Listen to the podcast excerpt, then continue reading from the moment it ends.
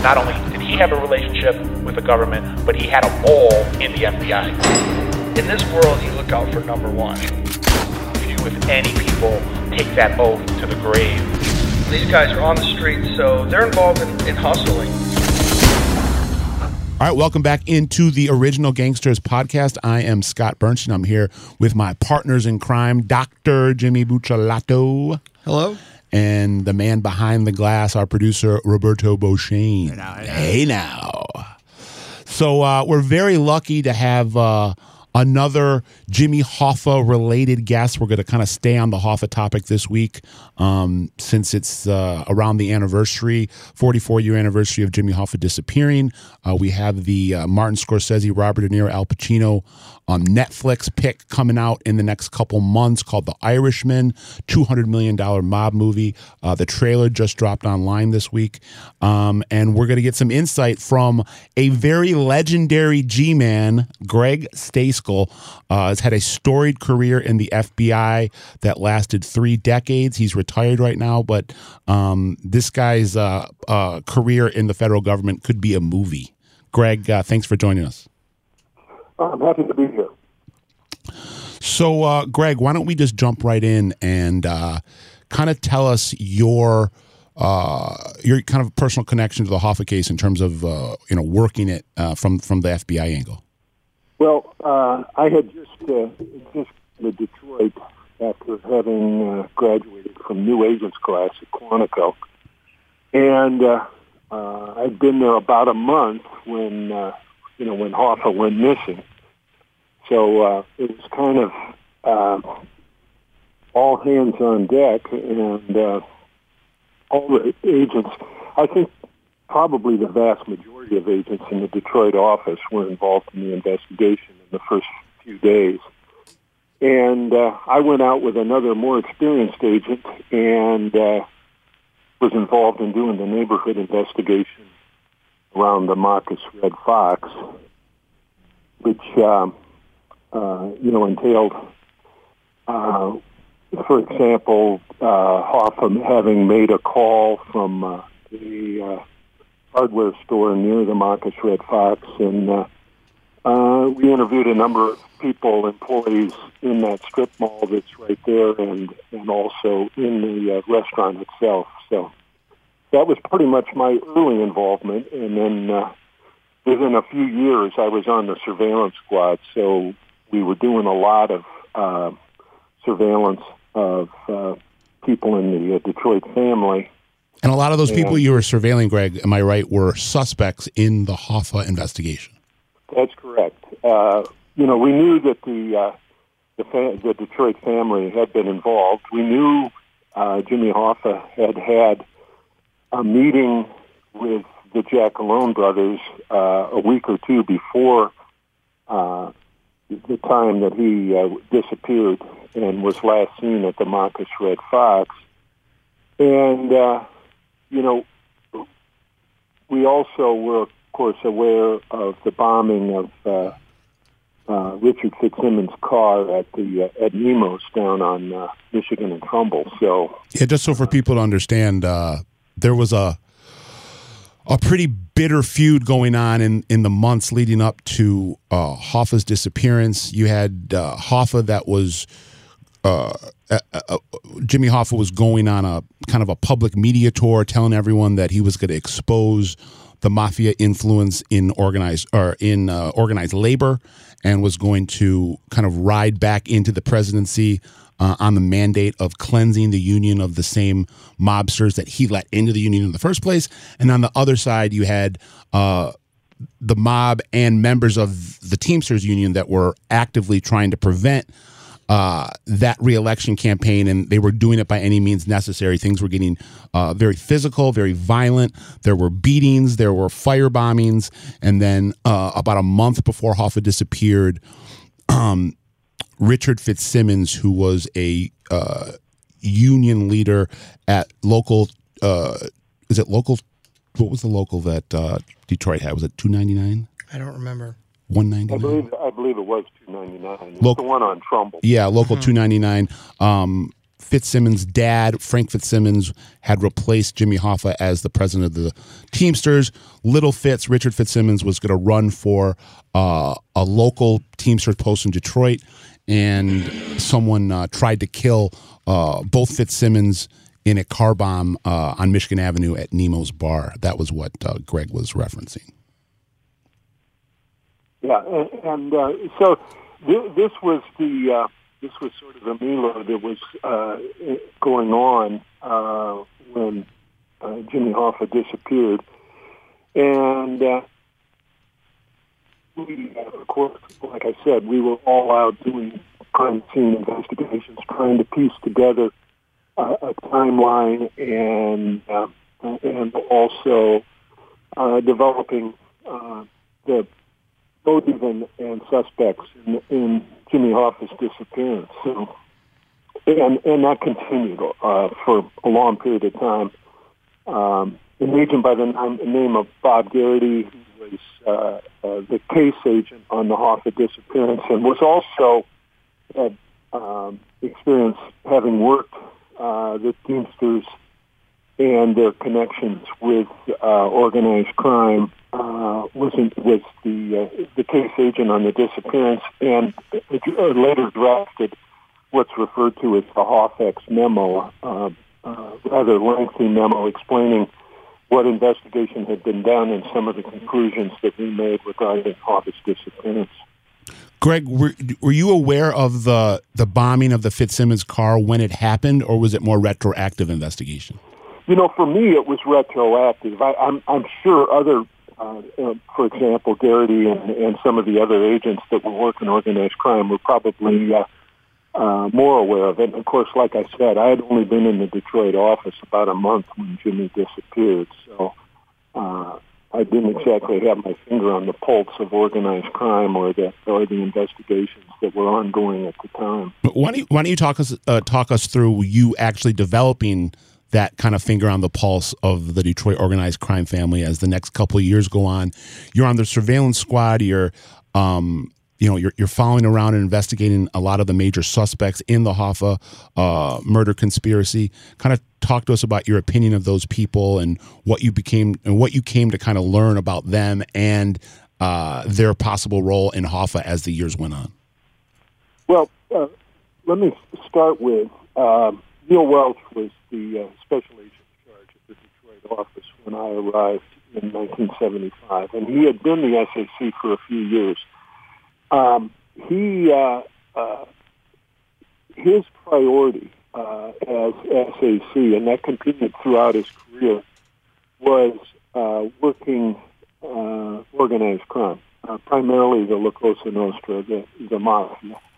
And uh, in Detroit, uh, he had he had done a prototype in a, in the office before that, and I believe he was in the uh, uh, the uh, Buffalo office of, uh, but it was upstate New York where he had previously been an SAC, and he had developed this prototype for a surveillance squad. And basically, what that was was that you would have a dedicated team of agents that their sole responsibility would be to do surveillance of, uh, and in this case, organized crime. And these agents would follow known members uh, the family, uh, and they would not go into the office. We would have nondescript cars, not cars that look like uh, police cars or, or FBI cars, but cars that were nondescript. We'd wear street clothes, and we would not go into our regular office. We had an off-site location, and uh, our, our uh, like I say, our priority was to follow members of the uh, the Detroit family in our case.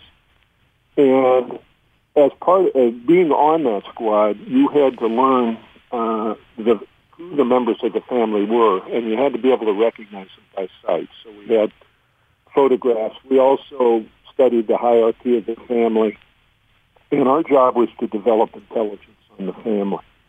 Um, there were other ancillary duties that we did, but that was the primary thing. And and uh, we always had uh, cameras with us, and uh, so we would, uh, if, if the opportunity presented itself, we would take pictures and uh, try to surveil meetings.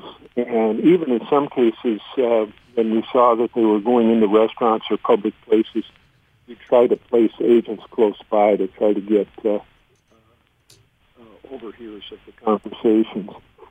So while I was on the surveillance squad, and I went on the surveillance squad in 1977 after having some experience on some other squads, and um, uh, like I say, I quickly you had to learn who these people were. You also, of course, had to learn the ge- geography of the city and where a lot of these individuals lived and their businesses and things like that. So that was basically the background uh, when I went on to the surveillance squad. And, uh, spent um, about three years on the squad and came to know a lot of members of the family and and uh, uh, you know where they would meet, where they would uh, uh, uh, had their businesses and things like that. Let me ask you something, Greg. Um, was the bureau aware prior to the disappearance of the um, developing tension between Jimmy Hoffa and members of Detroit organized crime? Were you aware that the local mafia family here was not pleased with Hoffa's desire to uh, retake the presidency, for example? Uh, yes, uh, and I, you know I can't say specifically, but but I can say that yes, definitely the the, the agents that were involved in in uh, in working organized crime and working the Teamsters were aware of the tension. We're aware of, uh, of course, a lot of it was in, in the public media, but uh, that you know Hoffa was trying to. He had stepped down from the presidency when he went to jail for uh, uh, jury uh, tampering. And uh, actually, Frank Fitzsimmons was his successor, but uh, uh, he uh, Frank Fitzsimmons was more amenable to working with the uh, with organized crime, and uh, uh, Hoffa was, of course, his own man. He had been uh, cooperative with organized crime, but uh, uh, tensions had built up, and, and there was resistance by organized crime helping him retake the presidency of the Teamsters. So, yeah, they were aware of that tension. One thing that I think is interesting that we should point out is that at the time of Hoffa's disappearance, the local crime family here in Detroit is also transitioning to a new regime. So the Godfather Joe Zerilli is in uh, semi-retirement. His nephew Jack Tocco is being groomed to take over the the leadership. And so it's interesting that you were um, investigating the Hoffa case, but also surveilling the organization as all of this is is taking place. So it's an interesting time historically here. Um, can you tell us about that that that transition, um, your experience surveilling the, the organization, and how you actually ended up documenting the um, inauguration of of Jack Tocco as as the new boss of Detroit organized crime. It's the only photo that's ever been taken at a uh, Godfather's election or, or a ceremony to install a mafia don.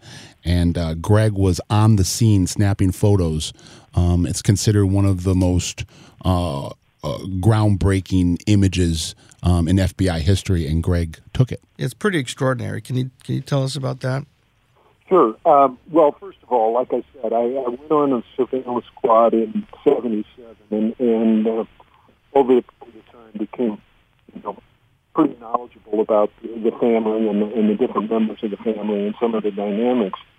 And uh, uh, in 1979, summer of 1979, um, the uh, as as we did uh, on that particular day, uh, it had no particular uh, knowledge that anything special was going to happen.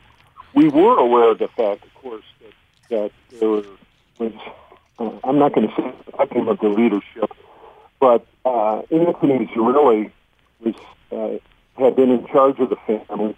I think as more of a caretaker role uh, or a placeholder, um, but at, at any rate, uh, That was Joe Zerilli's son. He had originally been the acting boss.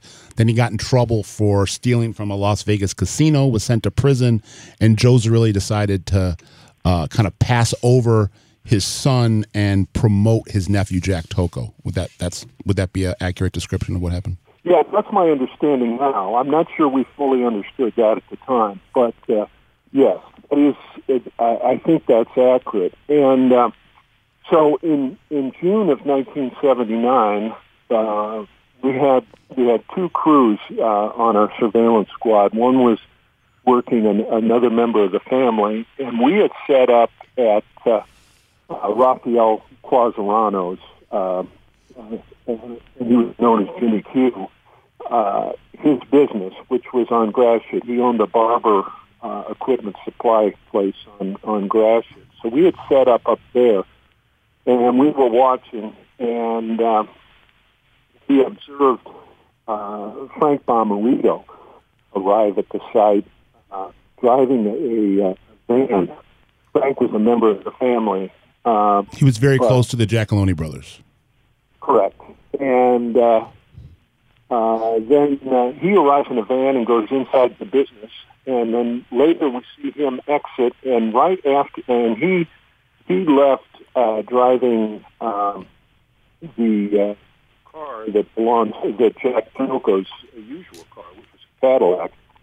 And uh, then we saw uh, Jack Tocco and uh, uh, Jimmy Q uh, Quasarano uh, leave the business, and uh, there was another person there, and I can't recall who it is. I think it was uh, um, I think it was Big Mike Polizzi who was their uh, that sounds right. who, who Uh, was the kind of the, the chief financial officer of, of the family. He ha- he handled all the uh, all the money and all uh, all the numbers. So they give him this van that Bomarito had uh, brought, and uh, they uh, they leave the lot. Well, of course, uh, we prior to them exiting uh, Quasarano's business, we weren't aware that that Tocco was there. We hadn't seen his car in the parking lot until we saw Bomarito leaving it, and we didn't know that that Polizzi was in the business either. But at any rate, they. Uh, uh, they're in the van and they start proceeding west. Um, uh, and uh, so we followed them. And we're going west, and about the same time, we're getting radio traffic from the other crew that's following another member of the family, and they are also proceeding west from a from a different location. And uh, it, it becomes clear at some point that uh, we may be going to the same place, but we're not quite sure where it is ultimately we ended up on uh, North Territorial Road near Haggard, yeah, which is north of Chelsea, at a place that was called the Timberland Game Ranch, and uh, uh, we see the van uh, go in, uh, and uh, ultimately we see a number of vehicles go in. Some of uh, and we've got both crews from our surveillance team up there, and uh, we're trying to find a place where we can surveil the entrance to the game farm. It's not easy because uh, because of the nature of the area. I mean, it's it's rural, uh, but we found a uh, we found a place where we could set up and kind of see the entrance, and we uh, we identified a number of people that we knew to be members of the family. They were all high-. They were all high ranking members, right? It was everyone that was a capo or above. Like it, it was, uh, it was a very elite group, a very uh, exclusive group that was up there to to to inaugurate Jack. Is that right? That is that is true. And um, um, later on, we would uh, uh, we would have the state police stop a couple of the uh, vehicles, and we identified uh, some of the individuals that. And um, there was even some members of the family, uh, older members that a lot of us had never even seen before, but we were aware of. a couple of the guys I think came from out of state. Uh, I know that um, Anthony Abate uh, came with Pete Licavoli's vote from Arizona, and I know that uh, a guy by the name of uh, Salvatore Monkey Sam Mizuraka was a real old timer that had uh, kind of been the Detroit mob's conduit to Canada and Chicago.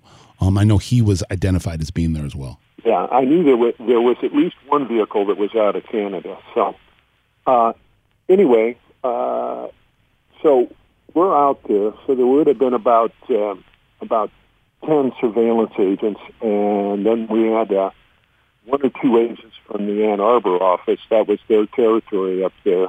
Uh, came up, and uh, uh, at some point we learned. Uh, I learned anyway. I, I wasn't aware of it. That the game farm was owned by the Ruggiero brothers, Louis and uh, and Tony Ruggiero. So um, who were top were, were top uh, mob capos in the family and had a lineage that uh, dated back to during prohibition and, and their father and their uncle had kind of come up through the ranks with uh, Jack Tocco's uh, f- uh, father and uncle. Yeah, uh, that's that's all correct. And they also, I think, they were given, among other things, responsibility for Washtenaw County as far as whatever activities the family was conducting there. Um, And So that's up, I'm- that's up by Ann Arbor, just for people to understand that uh, maybe are listening listening to this and aren't from Michigan. Um, the Timberland Game Ranch was in Dexter, Michigan, and it was probably about ten minutes from the University of Michigan at in Ann Arbor. uh, I would say a little bit more than ten minutes, but not, it, it, it you know, it's uh, maybe as the crow flies, but uh, a little bit more circuitous route. Like I say, it's in a rural area, so and it was, it, you know, it's a it's a private uh, it was a private game ranch in. Uh, It was, it was like an upscale hunting lodge. Yeah, and they would. Uh, I think uh, they had people that would come out and they could uh, you could hunt. Uh, I'm putting that in quotation marks. some exotic animals and things like that. Um, so, and whatever social activities that they had going on there and stuff, um, you can actually uh, you can you can go online now and and uh, I've done it, and you can you can Google it and uh, get aerial views of of the uh, game farm. It's changed a little bit since those days, but uh, but at least you can get an idea of what it looks like. Um, so they obviously felt very safe going up there, thinking that what was going on, which was you guys getting hip to it and following them, they kind of thought that this was the one place that you wouldn't be able to get hip to or follow them. So this was a place they felt like it was a totally secured environment. Uh, would, would you say that's accurate? I, I would say that's true, and and it, it, it's uh, there's basically if you're in a vehicle, there's only one way in and one way out. Uh, but uh, so, and obviously we we couldn't go in the way they went in. They had they had security set up inside, and uh, you know, they, and of course it is private property, and we wouldn't have been allowed to go in even if we'd wanted to. So, and, and being you know somewhat uh, surreptitious, we uh, we weren't readily, uh, just wouldn't have been a good idea. But um, being a, a relatively young agent, and uh, I was standing there with another agent that I know, and and uh, guy by the name of Keith Cordes. Uh, I said to Keith, you know, this this is something obviously pretty big. Uh, we should try to make an effort to figure out how we, you know, how we can get in there. And of course, the only way to do it would be on foot. And uh, he, he said, you know, uh, I'm up for it, but uh, you know, I'm not sure we can get permission. And I said, well, I'm not sure we can either. But uh, why don't we just go ahead and do it? And uh, uh, uh, like the old adage, it's easier to get uh, forgiveness than permission. So uh, we had another agent drive us down to Haggard Road, which runs south. North Territorial runs east-west. Uh, it was the next intersection past the game farm and on the west end. So we got dropped off on Haggard Road, and we climbed a fence.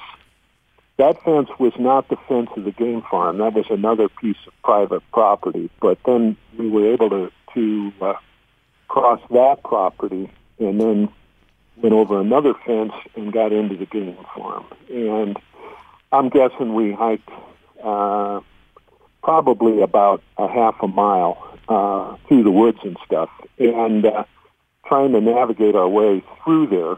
And uh, ultimately, we could hear some voices and stuff.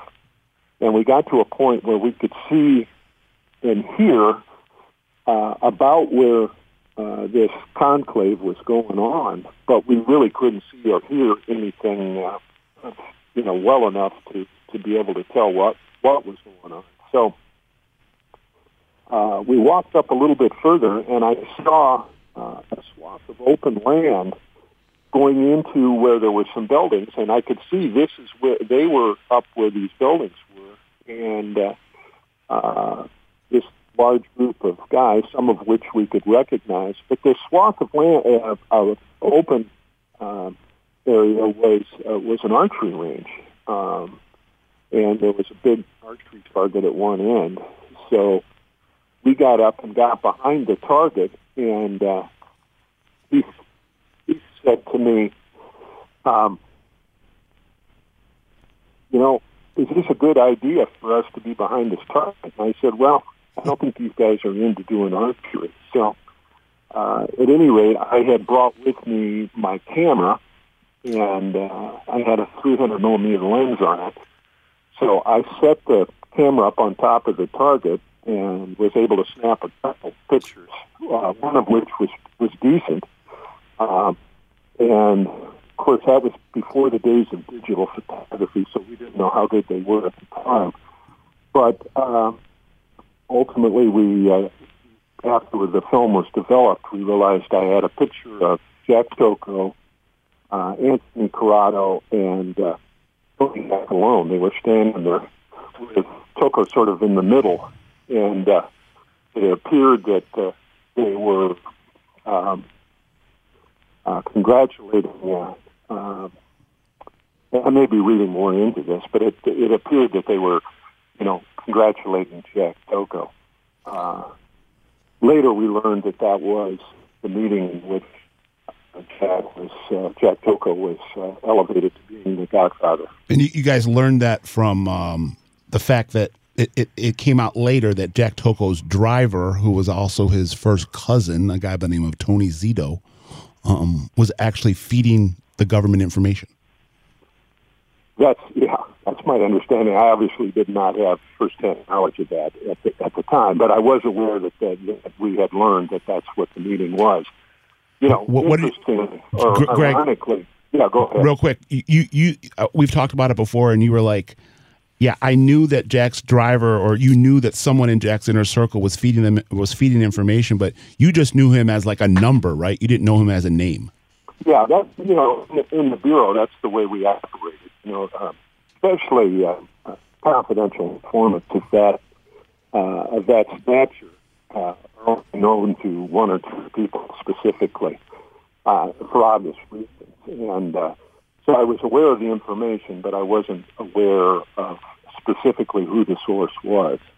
One thing that strikes me uh, as very interesting about this operation is how uh, something that tipped you off that this was very significant is that different uh, factions that normally don't associate with each other in a kind of social way uh, were all convening at, at the same place at the same time.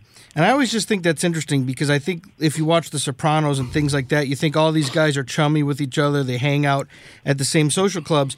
But with a, a, crime family, that's not necessarily the case. I mean, in some cases, some members barely even know each other.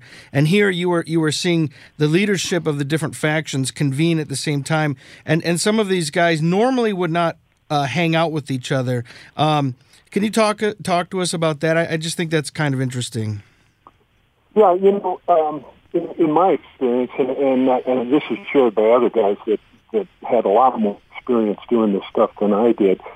Um, they said, you know, for for to have to have a group come together like this, and, granted, this was primarily the Detroit family with a few other people that were, you know, uh, tied in from from other families, liaison and stuff like that. But ordinarily, you wouldn't have. Um, a gathering like this, except maybe for uh, a funeral or a wedding uh, of a family member. And even then, it's not going to be a meeting where they're going to do business. This is uh, this was a business meeting, and uh, it was a, a, the hierarchy of the Detroit family. Very unusual, and uh, it just happened to be fortuitous that we were there. Now, do you? Um, there, there's been some rumors that uh, the Ruggiero brothers uh, had buried bodies on that property, um, that Timberland Game Ranch property. I know that uh, Tony Ruggiero was a suspect in his wife's disappearance. His wife, uh, back in the summer of 1968, I believe, um, informed Tony that she was going to divorce him, and on the next, the very next day, she vanished. Um, they never found her body.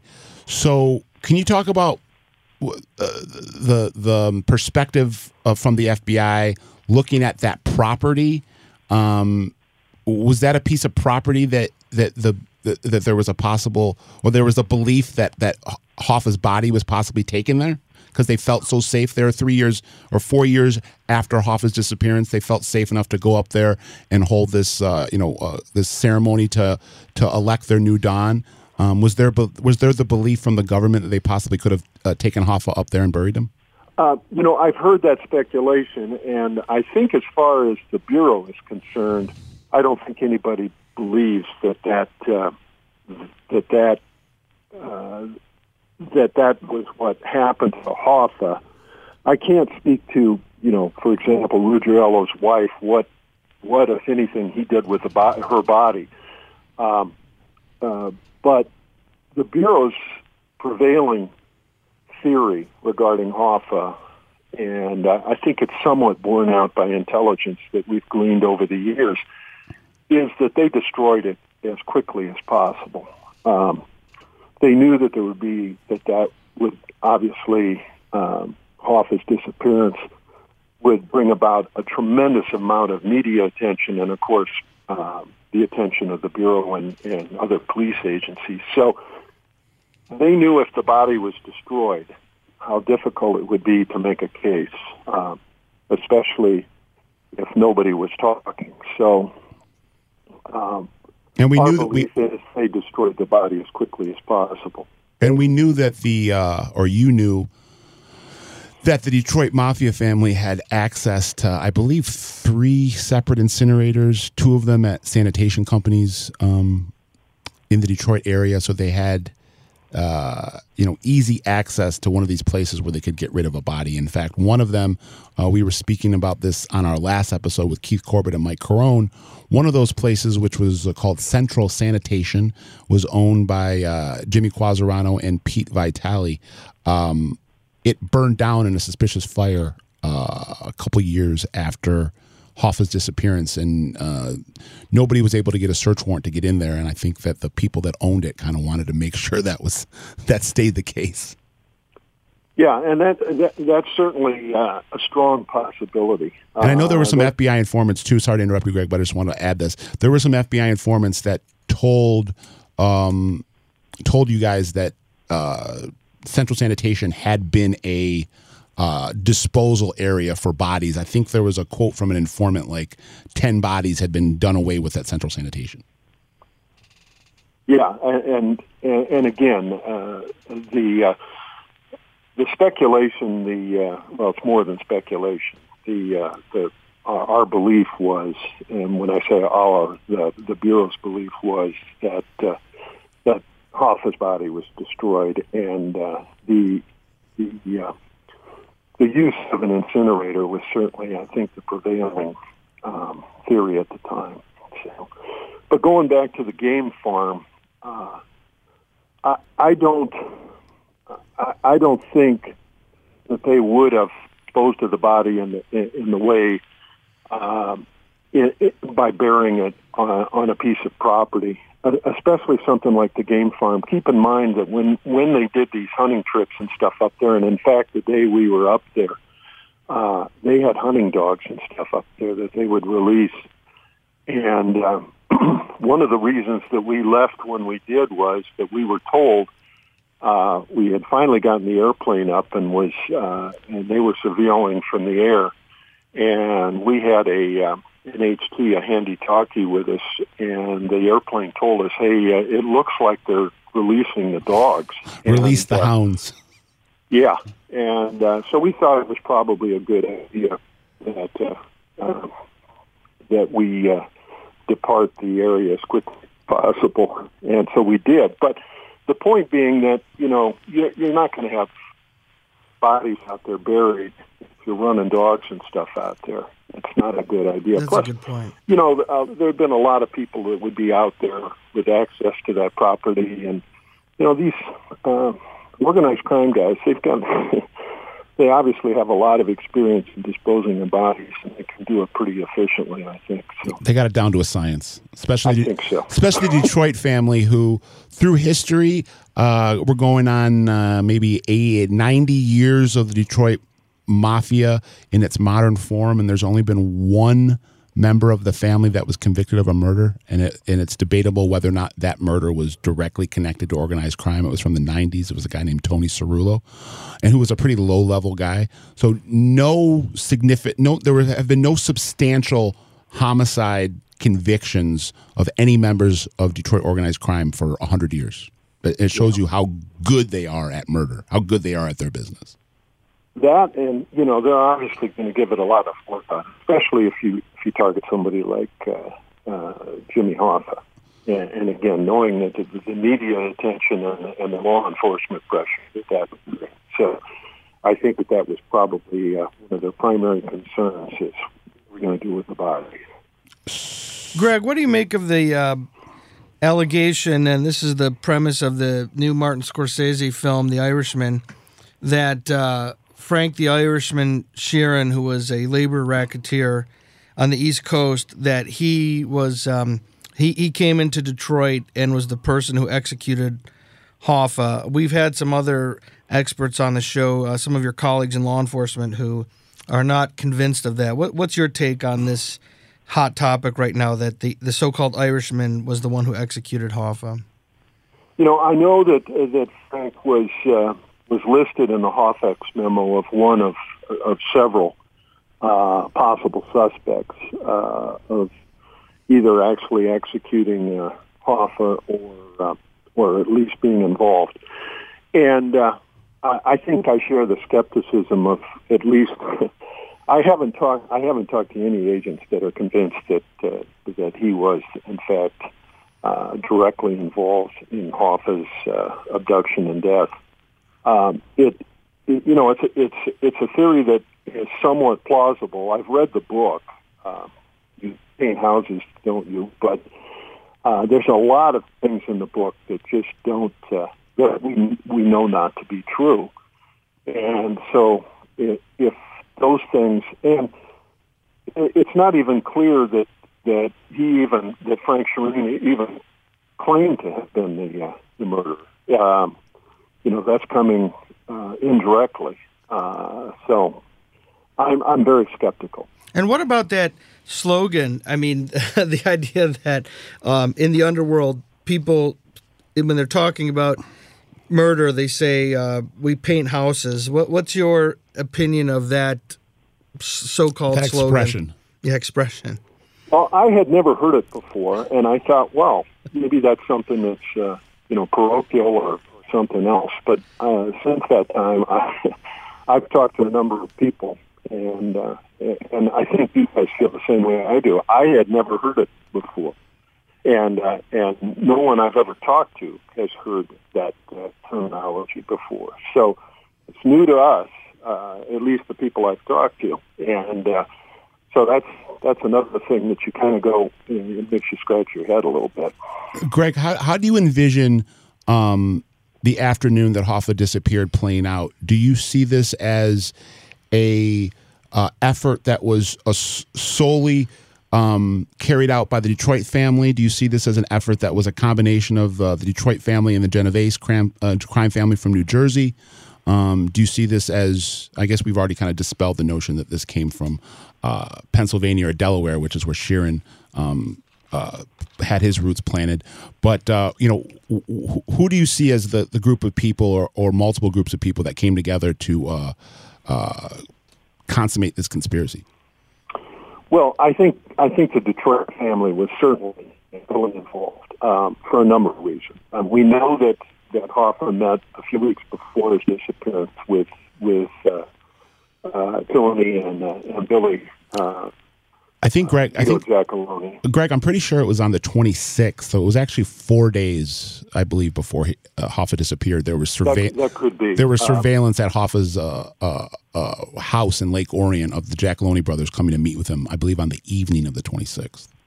and we and we know that that uh, that uh, Hoffa uh, had gone to the Machus Red Fox to meet with Tony Giacalone and and maybe others, but uh, uh, I'm sorry, not uh, yeah, Tony Giacalone and uh, and maybe others, and Jimmy had no intention of going into the restaurant. Uh, he wasn't uh, he wasn't dressed to go in the restaurant, and we know that he went to uh, a hardware store. This before the days of cell phones. He went to the uh, hardware store in the strip mall near the Machus Red Fox and placed a call to his wife and asked if uh, if Tony Giacalone had called because he was waiting for him at, at the in the parking lot at the Machus Red Fox and he hadn't seen him. Uh, he hadn't come yet, and uh, so we know that he was there waiting for him. We also know, based on witness uh, witnesses, that uh, a car matching the description of Tony Giacalone's um, son uh, was seen in the uh, parking lot. Later, we developed some forensic evidence that uh, Hoffa had apparently been in that car in the back seat, and uh, so that's that's what we know. So we know that the Detroit family was involved. We also um, the the bureau developed information that uh, uh, the New Jersey uh, family was involved, uh, and the Teamsters there, Provenzano specifically. Um, Tony Provenzano, who was the uh, New Jersey uh, boss for the Genovese crime family, which is one of the New York Five families, but a lot of times the New York Five families have kind of satellite uh, offices, and Tony Provenzano was was running that Genovese satellite in New Jersey. yeah, and we know that Provenzano and, and uh, Jimmy Hoffa had had a falling out, so uh, they had been, I, I guess, pretty good friends, but uh, there was a falling out. So uh, that's what we're aware of. Uh, and, and again, when I say we, the, the bureau at the time, and uh, we we know what the motive was, um, and uh, to some extent, we know uh, the individuals involved. The Detroit family obviously had to be involved for logistics purposes, but also they were the primary liaison between the Teamsters and uh, the organized crime, and of course the Teamsters pension fund, which was used to to finance some of their uh, uh, casinos and, and, and some other stuff. So, uh, They built Las Vegas on, on that pension fund. correct. I mean, like uh, seventy five percent of the strip was was constructed on pension fund loans. So, um, uh, so that's that's what we know. And again, you know, Hoffa made the mistake of of threatening the uh, um, basically threatening threatening the uh, La Nostra, uh, the the families and the people that were involved, and uh, and and of course the uh, there was a financial aspect involved because conceivably he would have uh, cut off uh, their ability to get money out of the uh, Teamsters pension fund if he were to retake control of um, of the uh, Teamsters. Why, So, Greg, why do you think that Hoffa was so hell bent on disrupting this kind of situation that had been in place for years and had benefited both sides, meaning organized labor and organized crime? And he obviously knew the type of people that he was in bed with, the type of people he was doing business with, these type these mobster types. Why do you think Hoffa was so intent on kind of taking a a, a giant stick and, and putting it into the gorilla cage and like taking that stick and like uh, poking the gorilla over and over again, trying to almost uh, uh, you know almost like looking to an elicit a reaction. Like, did did he do you do you believe that Hoffa believed that he could do this and and, and walk away unharmed? well, I for Hoffa, you know, what he wanted was not necessarily to cut off the funds to to organized crime. Now, what he wanted to do was take retake control of the Teamsters, which, you know, um, if you if you look at Hoffa's life story, uh, he built the Teamsters into the uh, into the organization it was, and he's a very tough guy, and he had done a lot of things in his lifetime, uh, you know, so he wasn't going to back down and he wanted to be back in control of the Teamsters. It was, you know, uh, at least as he perceived it, it was his his organization, his union, and he wanted to be in control.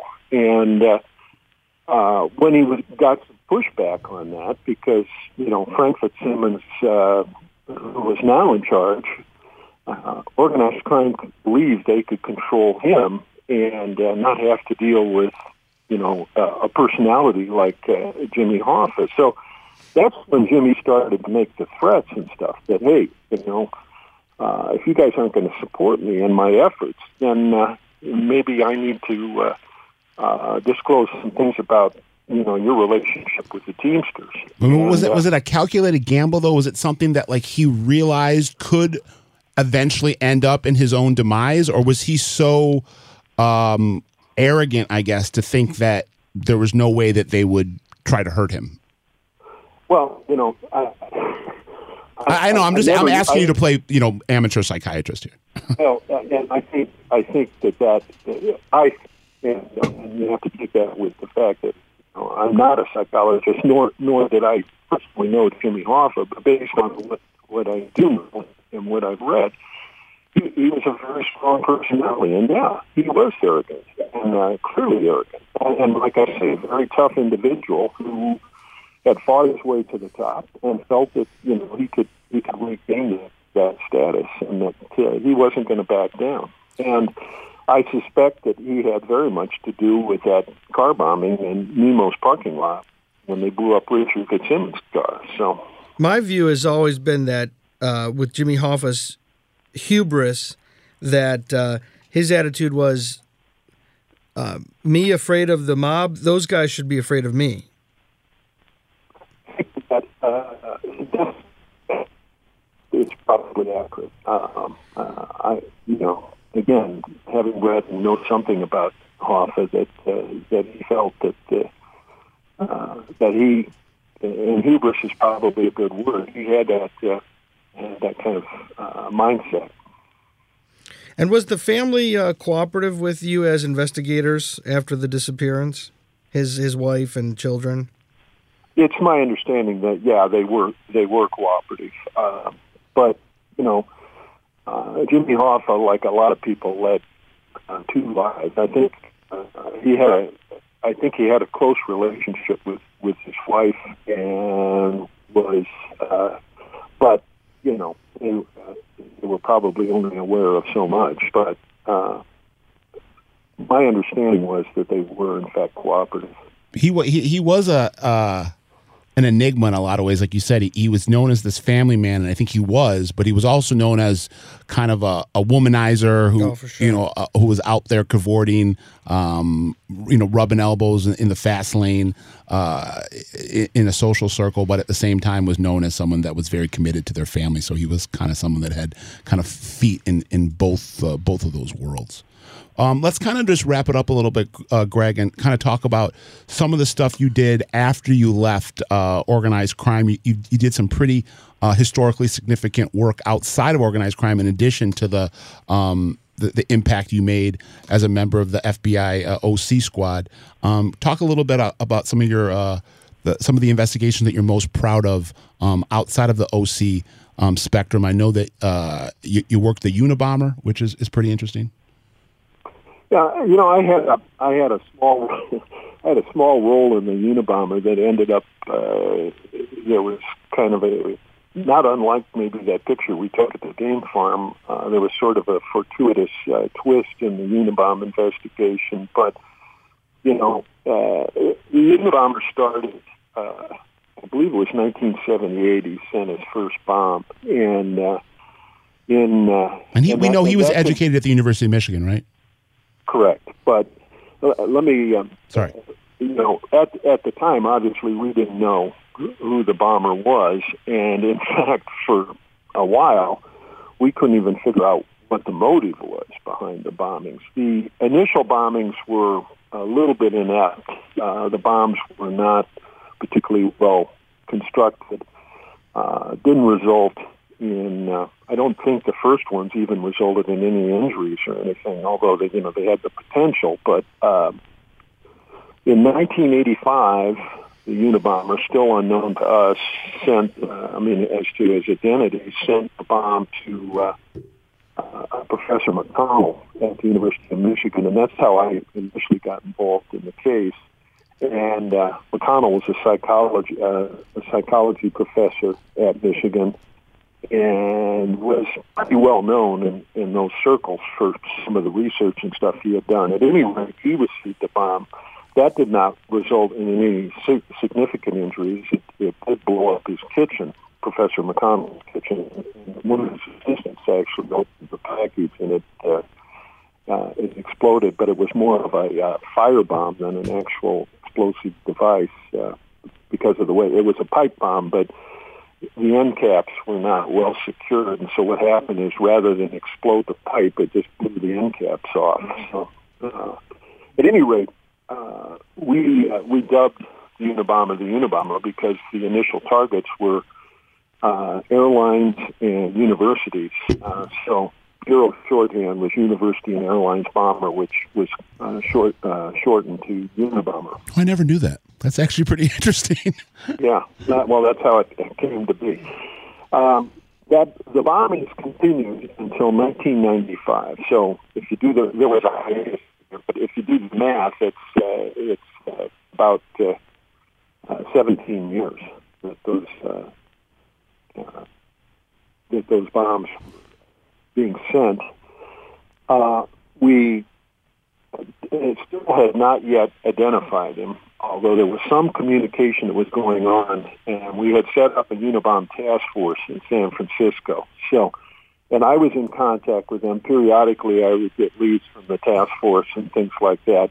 Um, because I was assigned to the Ann Arbor office, the FBI, which is uh, uh, as a satellite office in Detroit. We covered five counties out of Ann Arbor, but I had liaison, excuse me, with with um, University of Michigan on a lot of stuff. So uh, I was doing that and uh, and had covered leads on the McConnell bombing, Professor McConnell.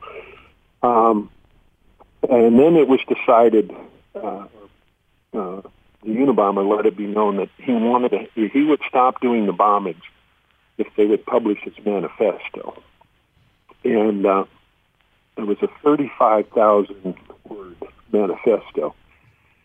So uh, the people, the, the leadership from the Unabomb Task Force and Louis Freeh, who was the director of the Bureau at the time, met with Janet Reno, and uh, they were, uh, the Bureau people were pushing to have that manifesto published. But of course, they had to have Janet Reno sign off on that. She agreed with that, and uh, they met them with uh, the the publishers of the New York Times and the Washington Post, and uh, reluctantly, uh, the New York Times and the Post agreed to publish the manifesto, but it would only be published in the Washington Post, and there was a tactical reason for that. Uh, that um, the Unabomb Task Force believed that uh, the Unabomber uh, resided uh, in San Francisco, and there were some reasons for that. A lot of the, a couple of the bombs, well, several of the bombs had actually uh, been sent from San Francisco. So, uh, the New York Times you could buy in San Francisco a number of different locations, but the Washington Post you could only buy in two. And they thought, if we get this published, there's a good chance, if in fact he resides in San Francisco, that he will want to buy the paper. So they set up surveillance on the two sites where the Washington Post is published. The Washington Post, uh, Post published the manifesto, and they did do surveillances. Uh, didn't turn out that we identified anybody that purchased it as being in the Unabomber, but it was, you know, uh, a good idea at the time. Ultimately, um, we got information uh, through an agent uh, in D.C.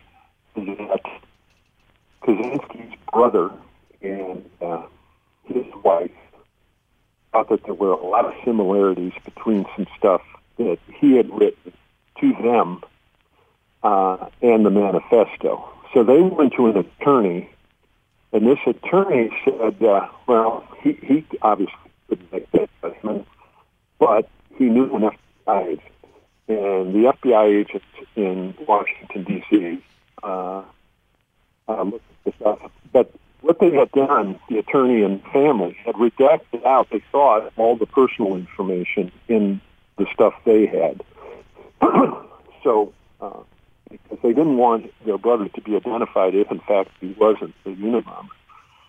Um, so this agent saw the stuff, and he said, you know, I, I don't know for sure, but I'll send it to the task force. So he sent it to the task force, and, and one of the people that looked at it, several people looked at it, and they, they thought that there were substantial similarities, too, in the phraseology and the philosophy and stuff that he had written to whomever. But again, they didn't know who this was, uh, but there were a few things in the writings uh, that uh, look like uh, you know, that you might be able to identify.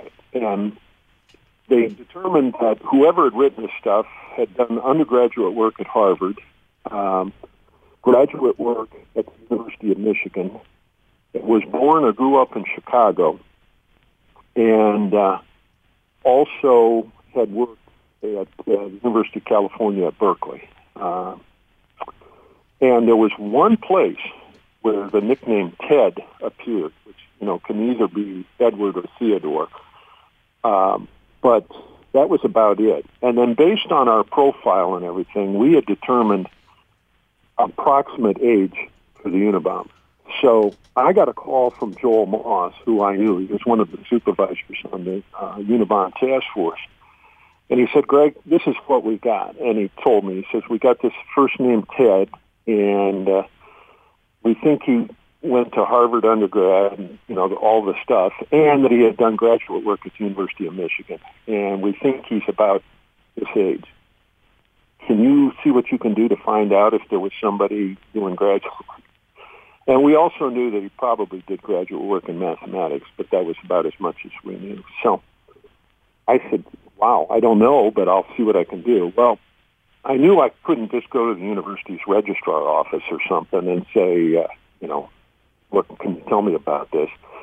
They would have probably wanted a subpoena, and uh, they weren't real friendly to the FBI at that time anyway. So, but I did know a guy who was the assistant director of the uh, Department of Public Safety at the University of Michigan, their police department, a guy by the name of Jim Smiley, and uh, I called Jim, and, and to his credit, I couldn't tell him what what we were investigating because that was, you know, I couldn't disclose that. I just told him what I had. And I had a long relationship with, with Jim, so to his credit, he didn't tell me I was nuts. He just said, well, let me see what I can do.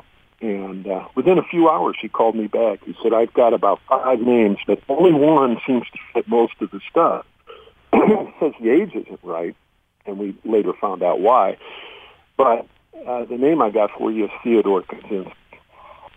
So I called the task force. I called Joe Moss back, and he said, uh, after I told him what I had and what he knew, he said to me, Greg, right now, I think you and I are the only two people in the world that know Ted Kaczynski is the Unabomber. And within a few days, of course, everybody, all the people the task force knew. We had him under surveillance for about six weeks before we finally arrested him. But uh, that's sort of the story we were going to find out anyway because the, the attorney for uh, Ted's brother met with the task force a few days later and came in and said, "I've got this information, but I'm not going to. I, I need some some assurances from you up front." And the task force guys just said to him, "Hey, would it help any if we told you the name's Ted Kaczynski?" And of course, that helped a lot. But that's the story. So when you were looking at the uh, college records, you were just cross referencing who studied their undergrad work at Harvard. I mean, how did you make that connection with that? That that's that's basically it. Uh, you know, um, Jim went over and he had access because he was the assistant director of the uh, University Police Department. He had access to the student records and stuff. So he went back to the, the period of time, which was the late 60s, and looked at grad students in mathematics, looked for where they did undergraduate work, uh, Harvard, and uh, and then from that tried to figure out um, if there were, you know, if he could tell if they were uh, their residence was in Chicago or had been born in Chicago, and uh, that's basically how he came about. Came up with it. What uh, what tipped you off that this individual did their undergraduate work at Harvard? What what what what was in those, well, in those manifesto in those writings that those redacted writings that Ted's uh, brother had? Uh, there was uh, some indication that he had done undergraduate work at Harvard. Um, and I can't tell you specifically. What they had are some letters from Ted to his brother David. Um, and uh, I think uh, portions of an essay and stuff that he had written. And there were, uh, uh, like I said, they tried to redact out all the personal information, but they missed a few things. It, you know, it was, uh, I'm, I want to say about 20 to 30 pages of stuff that they had. And, and again, some of the phraseology in it was the same as the manifesto, and that was the key thing for the task force. He said things like, you know, the adage about it, having your cake and eat it too. He would, he phrased it, um, eating your cake and having it too. He turned it around, and he did that in the manifesto, and he also did it in some of these writings. So, uh, and there were a couple other things like that, and that's that's how they knew who wrote the manifesto was also the same as who wrote these essays. So that it became, uh, you know, a priority to find out who the author was, and we weren't sure whether the uh, that attorney or, or whoever had uh, provided that information was going to was going to provide the name. So it was critical. And then few after after I found out at University of Michigan that it was Ted Kaczynski, within a few days with the task force, and he provided the names. We, we were going to find out. Uh, it's just I, I, I guess I gave him uh, a couple days head start. And, and obviously it wasn't me; it was Jim Smiley, and you know, it was a team effort. That's the point. And you know, what I've learned in my career in the FBI is, you know, not one individual ever does anything. It's a team effort, uh, whether it be a photo at the game or finding uh, to there's a lot of people involved, and nobody does it by themselves. Well, Greg, we hope that at some point we can read your autobiography or someone makes a, a movie about your storied career.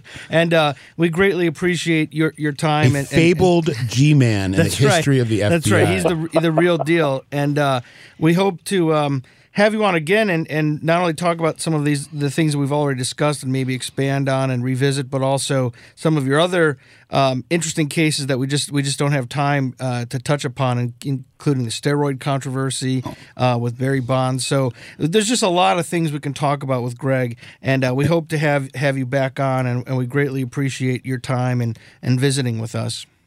Well, I've I've enjoyed it, and I'd be happy to talk to you again. And Greg, why don't you give people uh, um, a quick rundown of where they can find something? I know you you do some writing, and I know you've got some really great um, articles that you've done online about some of your work. Um, I, can, can, you give people an idea where to go get that stuff? Yeah, they, have appeared a number of places, but I think uh, I think most of them um, have are on uh, ticklethewire.com. That's all one word, ticklethewire.com dot com, and that's uh, that's a federal law enforcement uh, website blog kind of thing that I've written columns for and stuff. And so a lot of these stories that of cases that I've been involved in appear there. Awesome. Well, thanks so much, Greg. Next time we'll we'll have you come in studio and uh, we'll chop it up in person. Um, this has been a blast. Uh, we love uh, being able to pick the brain of, of someone like yourself uh, that just has such an just an amazing career and uh, just a great storyteller. Uh, thanks so much, Greg, for joining us on the Original Gangsters podcast. You are a true OG, and we appreciate you. Thank you, Greg. Well, thank you, guys. I've enjoyed it. Thanks, Greg. All right, we'll see you next time on the OG podcast. I'm Scott Burnstein for Jimmy Bucciolato and Roberto Bouchain. Peace. We'll see you around the corner.